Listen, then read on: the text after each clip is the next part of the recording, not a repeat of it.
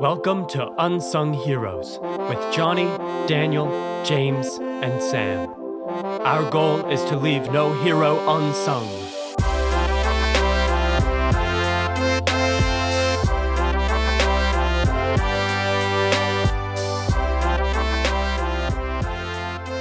Welcome to the Unsung Heroes podcast. I'm Johnny and I'm joined here with some friends. We have James. Hello. We have Samuel. Hello. And we have Daniel. Bonjour, bonjour. Ooh, Frenchman. Oh, uh-huh. Wow. Getting all exotic on us here. Uh-huh. Uh-huh. That's right. Well, the the person we're talking about is not French by any means, so That's that was very kind true. of Yeah. misleading. So I'm sorry. I feel like you've misled us on pretty much every episode, so no, I have not. You take that back. I will not. No, that's not true. He did. What, what was it? The Spanish when it was a Spanish person. That's true. That's true. yeah. I don't know. There was a there was a lot Well, that I did up. I did holla holla as a joke on like hola. Never mind. oh right. oh, I remember. Yeah, yeah. It's just a very literal pronunciation of it, but whatever. um, so today we have Samuel here to talk to us uh, and present to us. So Sam, uh, who are you going to be talking about? I am going to be uh, just sharing with you guys uh, about a man named Zheng He. And he is he's quite an interesting figure. He's uh, from China. He's this isn't in modern days. This is around the 1300s, 1400s. So definitely got an interesting episode for us with Zheng He and his adventures around China and around the Indian Ocean. Oh wow. Nice. We don't have we don't have too many like super early heroes, so this is I kind of know. cool. It is really interesting. I feel like we've had this problem before because, I mean, you have to separate myth from legend sometimes with earlier heroes. And also, there just isn't always a lot of information Right. about them. But thankfully, we do have some good documentation about this guy. So I'm really excited to share about him. Is Lady Trieu the farthest back we've gone? I think so. I think- I think I so. think it she is. was she was a couple hundred years prior to Belisarius. She was so- yeah, she was like 300 300s AD. Wow. Yeah. Um, I I really enjoy talking about you know people who lived you know longer ago than like within a 200 year period of us Yeah. right now, and also especially um, in you know in the east like in China and v- Vietnam and Thailand and Japan and, and all those. I I just feel like they have such a rich history of their cultures and their people that you know and they've been they've actually been taking history notes throughout the past several centuries so Right. that's how we can actually have all this information Right. Yeah. Exactly. Yeah. So, and you'll definitely see that with this guy's life with Zheng He. Um, and one of the things too is like this guy. Uh, We've seen this with other episodes as well. This guy really, he's pretty well known in China and in East Asia, especially. Uh, but as soon as you venture out, I feel like it's pretty much like maybe history professors who are really familiar with him. Uh, everybody else is just kind of I mean, very naturally, they don't really know too much about him. So I'm excited to share uh, about this guy. He has a very interesting story. So, yeah, quite an adventure. James, you're practically a history professor. Have you ever heard of this guy? No, I have not. Well, And- there but I, you I go. wouldn't. Oh, I wouldn't be we overstepping go. my bounds if I did say that. Um, I think gen general Western audiences are are no little to nothing of Chinese history. So this will be good for all of us in general. I think. will. So I'm excited. Yeah. We will learn a lot, hopefully. yeah so why don't you go ahead and uh, and tell us about him Yeah, absolutely. Um, so I think the way I want to approach this is just because, like you said, James, our Western audience does not typically know too much about Chinese history. So I'm just want to take maybe a few seconds to kind of set the stage, give you a little bit background about what's going on in China when Zheng He arrives, because it's very important to kind of just know the cultural background of of what uh, what Zheng He is entering into when he when he goes on his adventures. Um, so just to let you know uh, what what is going on around this time. So basically, put yourselves in the 1200s, mid 1200s, uh, mid 1300s, and China is actually being ruled by the Mongols. I'm in what is imagining called- Mongolian throat chanting in the background right now. Yeah, yes, please. Please, you should play that in the background Maybe right we can edit that in or something. but um, so China is being led by the Yuan dynasty uh, up until 1368, when it's overthrown by what we call the Ming dynasty. So, yeah, they had been under Mongol rule for about 100 years, but the Ming dynasty takes over and they take uh, they take China back from the Mongols. So for about 40 years, China enjoys a season of peace while they're trying to like reclaim land for themselves.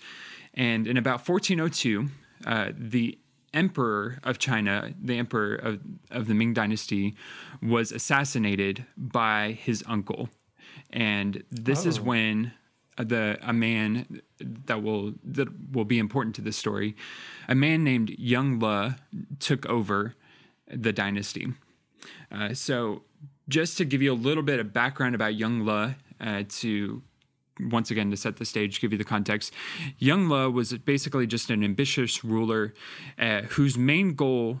eh, Pretty much throughout his entire reign was to make everyone around him know that China is the most prosperous country in the world that was his pretty much his entire goal. He wanted all of his neighboring empires and neighboring regions to realize that they were an extremely prosperous country, extremely wealthy.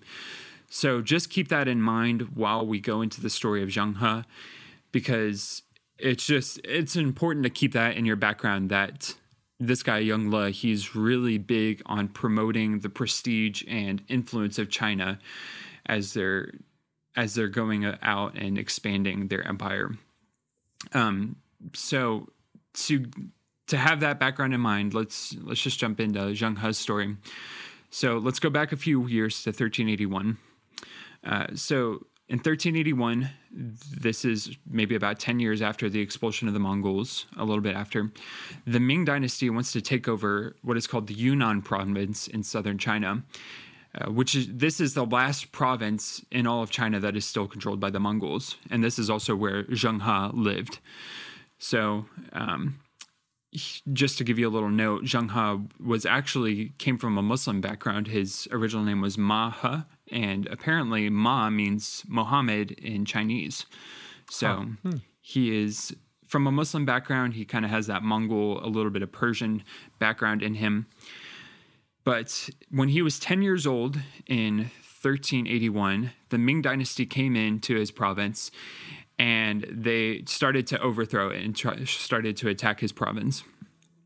Um, apparently, there's a little bit of a story. I don't know how true this is, but a Mongol general came up to him when he was 10 and said, Hey, can you take me to your. Uh, take me to your leader and Ma He uh, Maha responded, and he said that their their leader had jumped into a lake, and so I don't know what he was exactly thinking about that. Um, Was he wait? the- so what was he like lying to him? yeah, he was lying to him. Basically, he was just saying, "Yeah, uh, he went to the lake, so just go that way. Yeah, go swim deep down under there and wait for a long time. You'll find him. You just stay down there." Just really get in there, you know. But you could just imagine the general looks at him and he's like, uh, okay. So unfortunately, he gets captured. Uh, that little ploy did not work. And uh, an unfortunate uh, thing for young men during this time was if they were captured by the uh, by the empire, the emperor's army, then they were taken and they were made eunuchs. Oh. So unfortunately, he was um, from an early age. He was put into this the court system and was made basically a slave. He was made a eunuch. So he's he's not had a happy life so far. oh man. Wow, that sounds very rough. Yeah. Yeah. So he basically after being captured by the the Ming dynasty by the emperor's uh, army, he's taken into their kind of their service uh, because the eunuchs they were basically taken in uh, almost essentially as slaves, uh, kind of as just being captured and they're being trained as uh, kind of guards for the for the emperor. And so for the fi- the next 15 to 20 years, Zheng He works his way up and he begins to be noticed by a lot of the head officials. Uh, for one, this guy ends up being about six foot five, which Oh if you think gosh. about if you think about uh, East Asia, that definitely is going to be standing out just a little that- bit. That's insane for that that time period in general. yeah, I mean, exactly. Like like like I, one number I know, I think the average height of like a Scandinavian Viking, who we consider like you know they were big and tall, is like five nine. That's the size of like my Oh, wife's wow. that height. That that was like really tall for back then. Yeah. And for somebody to be six five, like Yeah. how do you not stand out at that point? No, like, Oh my gosh. Yeah, so this guy was basically just a head over everybody. And so obviously you're going to stand out a little bit. But not only that, he became known throughout throughout the province he was working in, throughout the the courts as this really skilled warrior. Uh, not only that, but he was also a very skilled diplomat. So he just knew how to navigate uh, some of the some of the more difficult strat- strategic issues, um, which obviously is going to get you noticed by top officials uh, who are always looking for uh, recruits who are looking for sh- ways to kind of advance their uh, their power. So this is the early 1400s. Like I said, um, Yongle murders his nephew, unfortunately, and takes over the throne. And like I said, his goal is to make people recognize that China is number one, that they are the best of the best. And so he really doesn't have many people that he can trust because a lot of the courts are really upset very naturally about what he just did to his nephew. Uh, so what he does is he turns to his eunuch, uh, his eunuchs, and he looks and he tries to look for people within the courts or the within the his service that he can use to basically help him in some of his goals of kind of advancing the prestige of China. And after looking and after searching, he finds Zheng He and he sees the skill of this of this warrior, of this diplomat, and he decides, this is the craziest thing, he decides to make Zheng He in charge of a fleet. And let me just tell you about this fleet. This fleet has 300 ships in it with a total crew of 27,000 people. Man. Wow. And some of these ships, it's not just like tiny little sailboats. These are like some of these ships they've said are over 400 feet long, which to give you a little comparison, I believe Christopher Columbus's ship he it was maybe like 85 feet long. Yeah. Uh, That's and massive. Some of these ships they had like between seven and nine masts on them. what? So don't ask me why. I'm still like when I was reading this, I'm like, this seems a kind of a big thing to give over to a, a eunuch that you might not really know too know too well. But Yeah, apparently he was I mean, just he so wasn't. impressed. He wasn't even like qualified for this, right? Well, you know, you think about it. Um, like I- again, I don't know this necessarily, but if he's looking to his eunuchs, that probably implies he wants to put somebody in a position of a, of a power and authority who's competent and is not going to be a potential rival to himself. Right, exactly. Which in that day and age, your ability to produce progeny was deeply tied to Offspring. your your dyna- yeah, yeah sorry not progeny your offspring that that the production of offspring was, Was deeply tied to for dynastic power making right? dynastic Yeah. and so Yeah. people if somebody can't have a child right it's like they're not going to take the throne for themselves in order to establish their own dynasty because they have no children to pass it on to necessarily so Mm-hmm. i think maybe that's one of the reasons why he he considered his eunuchs I think that's probably place. one of the biggest reasons. Honestly, eunuchs were made eunuchs because of that very reason. Right. Um, so yeah, that's a a great thing to point out um, because yeah, I mean he needed somebody he could trust with this amount, and his courts were definitely not trusting him at this time, and he didn't trust them. His courts Right. were full of men who could produce offspring. So it's like, yeah yeah. pretty much yeah Yeah. but he basically gives him these these ships and he tells Zheng He that he he basically gives him this goal. He he wants a, a Zheng He and his fleet to go uh, around the Indian Ocean on a series of trade missions to maintain China as basically the economic superpower of the region. Um, he he basically what he wants them to do is, I mean, they don't even necessarily need any trade goods, so because they have all the spices they need, they have all of the materials they need. But what he wants them to do is go and just like advertise all of these fleets that are going around and go and basically collect tribute from all of these regions because during this time apparently um, apparently if you if you wanted to trade with China, you had to pay a tribute, which required sending an ambassador, or even uh, if you were a prince, even going yourself to the emperor and like bowing down in kind of a humiliating stance and saying that China is the best and your country is not as good as China's. So he wanted that street cred, basically. He's Yeah, like, basically. it," And- you know, yeah. And so if you paid that tribute over to them, then you would get the opportunity to trade with those Chinese merchants. Um, if you didn't pay it, then you wouldn't be able to trade with them. And China at this point has some of the the most luxurious commodities like spices, silk, you know, all of the things that if you think of the Silk Road, what China was known for. Um, so he's basically um, yeah, he's basically just trying to find ways to show off and kind of give this prestige about them. Um, and basically just assert himself at, or assert China as the as the powerhouse of the Indian Ocean. So he ends up in total, he ends up going in on about seven expeditions. And I'm not going to talk about each one because we don't have time for that. But I will tell you about a few of the stories of his expeditions and just give you a little bit of.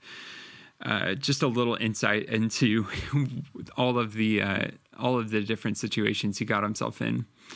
Um, so 1405 they set off for the first expedition they they make their way through indonesia and they end up on the west side of india in a city called Calicut uh, and they spend several months trading there. And afterwards they come back. I think they spend maybe like almost a year there maybe longer.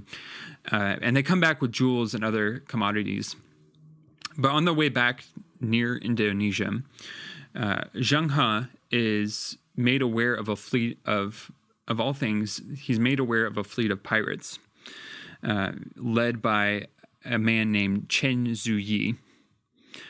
Which, if you think about this time, when I was reading this, I'm, I was just kind of surprised by, I mean, the idea of pirates being around because this isn't by any means the golden age of piracy. yeah, we always think of pirates in terms of like the the Armady, British European yeah. privateers. Yeah, Yeah, so he doesn't fit the the typical stereotype of a pirate, um, but he was in charge of a fleet of of these ships, and uh, not only that, he was also in charge of an entire city uh, called Palembang in Indonesia. Uh, so he held control of this city, and so initially, uh, Zheng He uh, tries to negotiate with uh, Chen Zuyi, and he sends some some people to the city, and he tries to make them surrender. And the pirates they initially agree, but then they they pull a sneaky one on them, and they they do a surprise attack. And I don't know if I'm a pirate at this point and I'm looking at a fleet of like 300 ships and I have like maybe 20 ships. That's what they say is about how many. Um, I don't know if I'd be too thrilled to go into battle with them, but I guess Chen Yi, he's, I don't know, he can do his own thing. he's a thrill That's seeker. that's why you're not a pirate, Sam. I guess not, you know? That's right. so he's trying to do like a hit and run, loot and raid thing, I guess. yeah, or- just a yeah. loot and raid. Um, I mean, Which there'd be get- there'd be something to say about like a much smaller fleet size that can you know that's a lot more maneuverable. yeah. Um, you're keeping a tight ship. I'm sure free these shout, so- 300, Yeah. 400 foot vessels are difficult to, you know, move quickly in some Yeah. senses. So Yeah, that's fair. But, But- still, it is pretty crazy. Maybe whenever I go into pirate school, I'll let you guys know what the strategy behind Yeah, that please was. do. So, Yeah, please do. Yes. but anyway, so they go back and forth uh, for a while, and apparently they were throwing like early forms of grenades at each other, which that's pretty cool. Um, but in the end, uh, Zheng He ends up sinking about 10 of their ships and then capturing seven of, them, including uh, Chen Zuyi himself. He was captured as well and was eventually executed uh, a few months later in Nanjing, the, the capital province. So maybe Samuel, you would be a better pirate than this guy, Yeah, based on your initial intuition. I'm just saying. I feel no. like so I feel like that's the way pirates went. It was like there was a lot of different pirates, and and they all tried to charge, and a lot of them died or got captured, and Yeah. Right. only the only the truly like legendary ones managed to escape. And then they usually died an awful death as well. Yeah. Like- Yeah, eventually, because they kept because they kept trying that. Eventually, they're gonna get caught. right. So we, we can tell all you pirates out there that right. This is a warning don't to all you attack a ship of 300. crime doesn't pay off, guys. Stop it. Get some help. Get, some help. Pay, Piracy, pay it's a for your media. Don't just download a car. I love that commercial. it's a crime. But um but in the end this actually ends up being a really great uh a great uh, trip basically for Emperor Yongle because when Chen Zuyi when he held control of the city uh, and once he was executed, uh, Lo was able to send a diplomat to the city and basically gain control over the region. So it, while the trip wasn't necessarily to go and like colonize, that was not the intent of the trip to go and colonize these different areas. Uh, it ended up working out well for them that this this pirate basically lost control of the city that he was in charge of, and they sent a diplomat, and now they have more resources. It's like, wow, we we left with this many people, and we, you know, and when they came back, it's like, oh, I have new land. That's great. got no- wasn't even trying that. Oh man, that was great. yeah. Thanks, guys. and give them like a participation trophy or something. Yeah. Yeah, so that was the first voyage, which worked out really successfully. Honestly, all of these voyages that he goes on, um, almost all of them worked out successfully. Uh, to kind of skip around a little bit, the next big one that happened was voyage. It was a third voyage. Uh, they so Zheng He took his fleet of however many people, uh, yeah, thousand th- thousands of people, uh, and they traveled to what is modern day Sri Lanka, which is that island right off of India, and there was fighting that was taking place between uh, Hindus and Buddhists, and um, so they go in and they try to settle the disputes. And at the same time, while they're trying to settle the disputes, uh, Zheng He goes to the king. Um, his name is Alexavara, um, and he tries to get him to pay tribute. And most people at this point have been willing to pay tribute so they can get the trade commodities. But uh, Alexavara um, refuses to pay tribute, and so they decide. Okay, Zheng He decides. All right, we we need to leave. So they leave, and then several months later, they're like, okay, we need to go back. They didn't. They didn't give us our tribute. We're not really happy with that. So they go back and they plan an attack, and they uh, Zheng He sends about two thousand soldiers on land, and basically Alexavara learns about this, and he tries to use the attack to maneuver around them and go and try to get a hold of all of the ships. Uh oh. Ooh.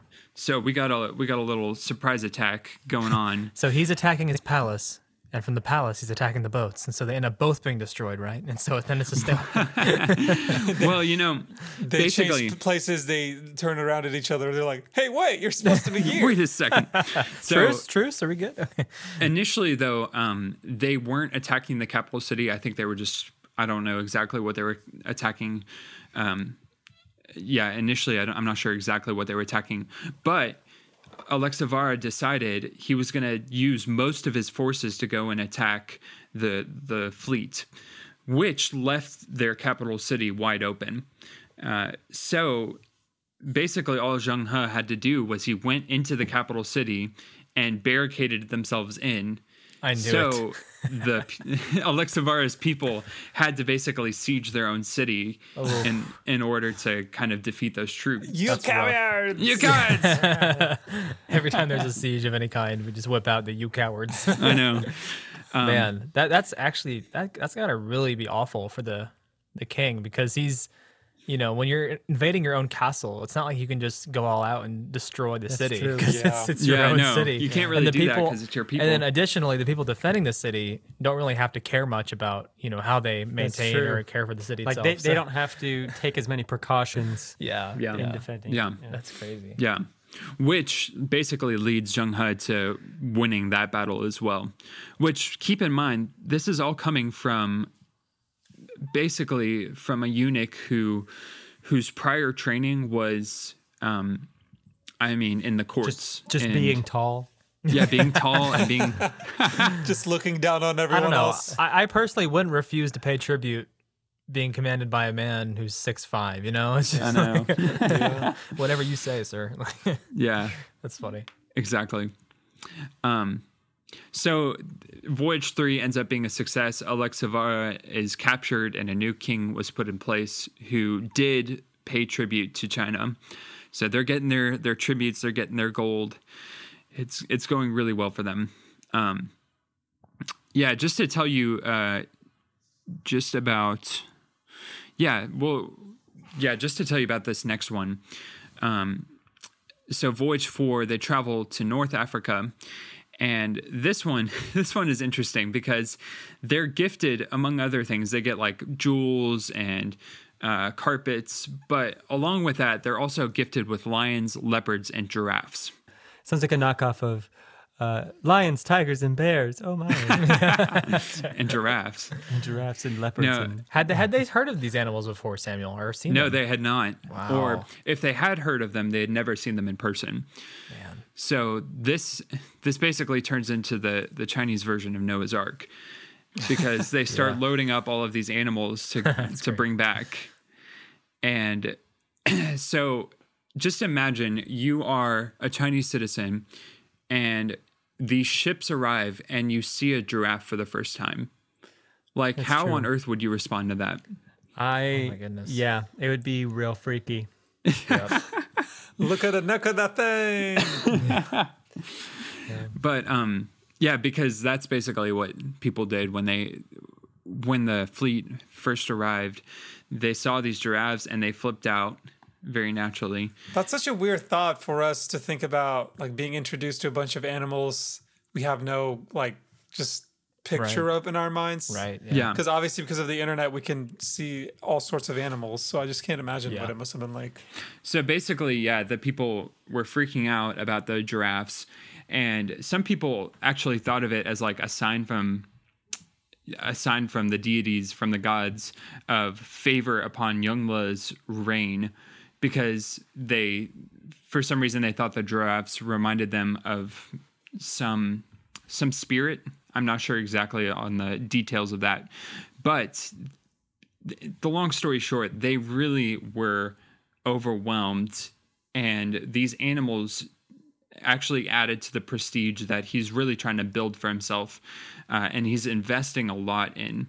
Uh, and it's really it's working honestly they're getting a lot of tributes they're getting a lot of uh, power because just remember these tributes they aren't only helping them like in their pride factor but it's also helping them like maintain trade and getting Right. their resources out there because It's basically a way for them to establish connections and trade, which is only gonna, you know, help Right. them long term. Yeah. Yeah. It's basically just expanding their wealth in ways because they might have all these resources, but if they can't get them to people and can't get other goods out to them, then there's there's no point in that in the trade. So it's just a really I mean, it's it's a pretty uh, selfish way to expand your trade, but it's also pretty effective at this point. I guess. Yeah.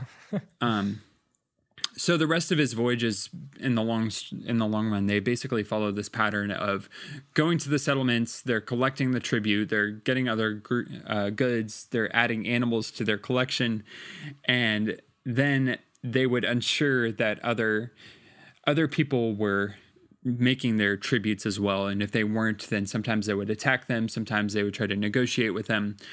Uh, and he eventually ends up making his way all the way to uh, around South Africa, which this is at this point the farthest that any Chinese traveler had ever gone uh, Mm, in terms of like Africa. Um, Man, and that- This just was this was ex- before they were co- colonized at all, so it would have been just the native Africans, not right. It would have been Right, the yeah. Native Africans. Man, that, that Nanjing must have had like the coolest zoo at this point. I know. Got stuff from South Africa, from North Africa, from you know. Oh, it's, yeah. it's, it's crazy. Yeah. they probably they had quite a zoo at this point yeah for sure Yeah. and they um yeah they're just adding to their wealth and when i read about this I, i'm just really impressed by zheng he's ability to kind of work his way through these different situations with little with little experience to work off of. Um, i mean he ended up doing this about six or seven times. So this he he gains experience with each one but especially in the beginning he's just kind of going off of his instinct in a lot of ways. Um, and he ends up making it very successful. Uh, but unfortunately in 1424 his patron Yongle died. And the next emperor basically decided that uh, all of this advertisement that Yongle was big into isn't really worth it for them. Uh, and so they decide to to cut off this this ship the these ships and these these fleets uh, and basically invest in other things. Um, so in a lot of ways this was kind of the height of chinese expansionism where they're going and trying to to establish trade along the indian ocean. That was kind of like the golden age of it and then it kind of dwindled from there. Um, in 1431, actually, there was a another emperor at that time, and it was a grandson of Yongle, and he wanted to honor uh, what Yongle tried to do in kind of building up this prestige. And so he got he got Zheng He out of retirement at age 60. Coming out of retirement. I'm too old for this. every time. Too I know. I feel like every other hero we do is like retired and has to come out. He has to come out of retirement. Um, unfortunately, he was too old he was actually too old for it this time. I'm too old for this. What? So he did go on the voyage, but he didn't make it back, unfortunately. Oh. Oh. So, yeah, so some sources, they're not exactly sure where he ended up, uh, where he ended up dying, but a lot of people say it was in Calicut. Um, and after that, with Yongle and Zheng He both both passed away, there was no there was no group to really continue it, or no desire really to continue doing the expansions. Um, and so they decided to disband the fleet and they invested in other cool things like the Great Wall of China. Oh.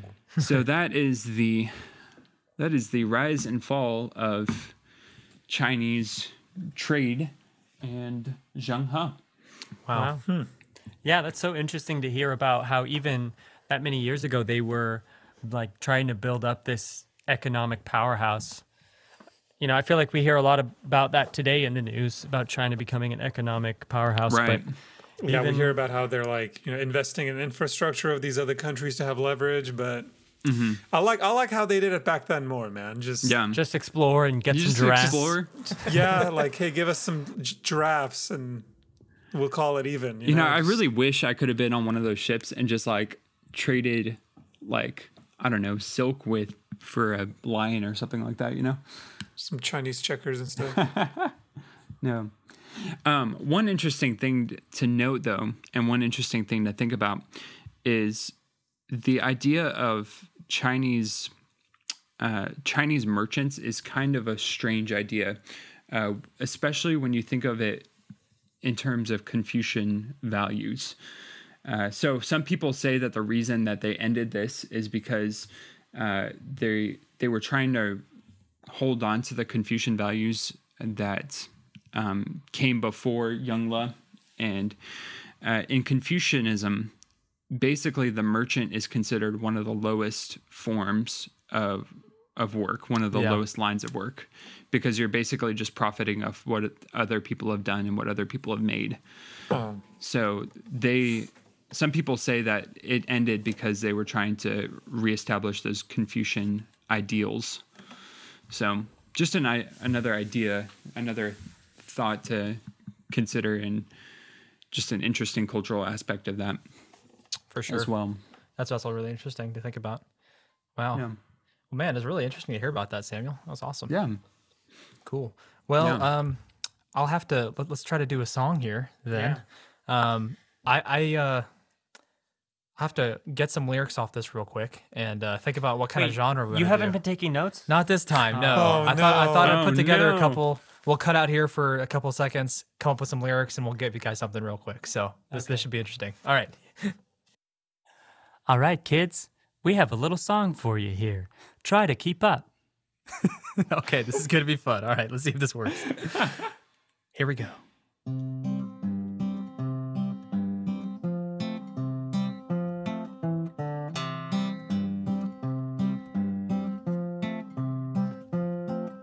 A servant of the king, he was chosen to lead a fleet across the world to get some giraffes and tribute for the glory of his country. Young wanted to flex on all his haters, so he sent a eunuch to trade with them, but some pirates tried to rob him, so he killed them for the glory of his country. But Yongle was killed, so it ended, and he really should not have come out of retirement, but for the glory of his country. But his Yongle wanted him to come out of retirement, for the glory of his country.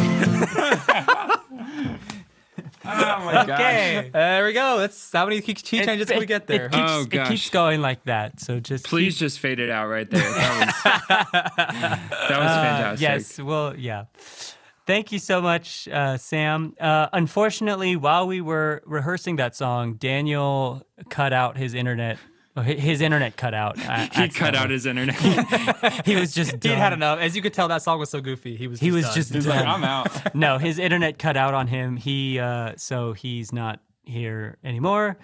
So long, Daniel. We'll never talk to you again. Ooh, Goodbye. just just kidding. He'll be back next week. But uh, unfortunately, he's not here to sign off. But we are, so we'll sign off for him. Um, any other remarks before we do that, though? Well, exploration's a pretty incredible thing, especially when sung to the tune of a a hillbilly hick song. I guess is is that the genre we were going to? That's right. Yeah, Exactly. man. It's the best way to memorize historical facts is just Ab- to absolutely, sing about them. I would agree. Yep. Alrighty then. Okay, Daniel is texting me and he says to say goodbye for him. So goodbye, everybody. bye bye. Goodbye. We'll see you next time.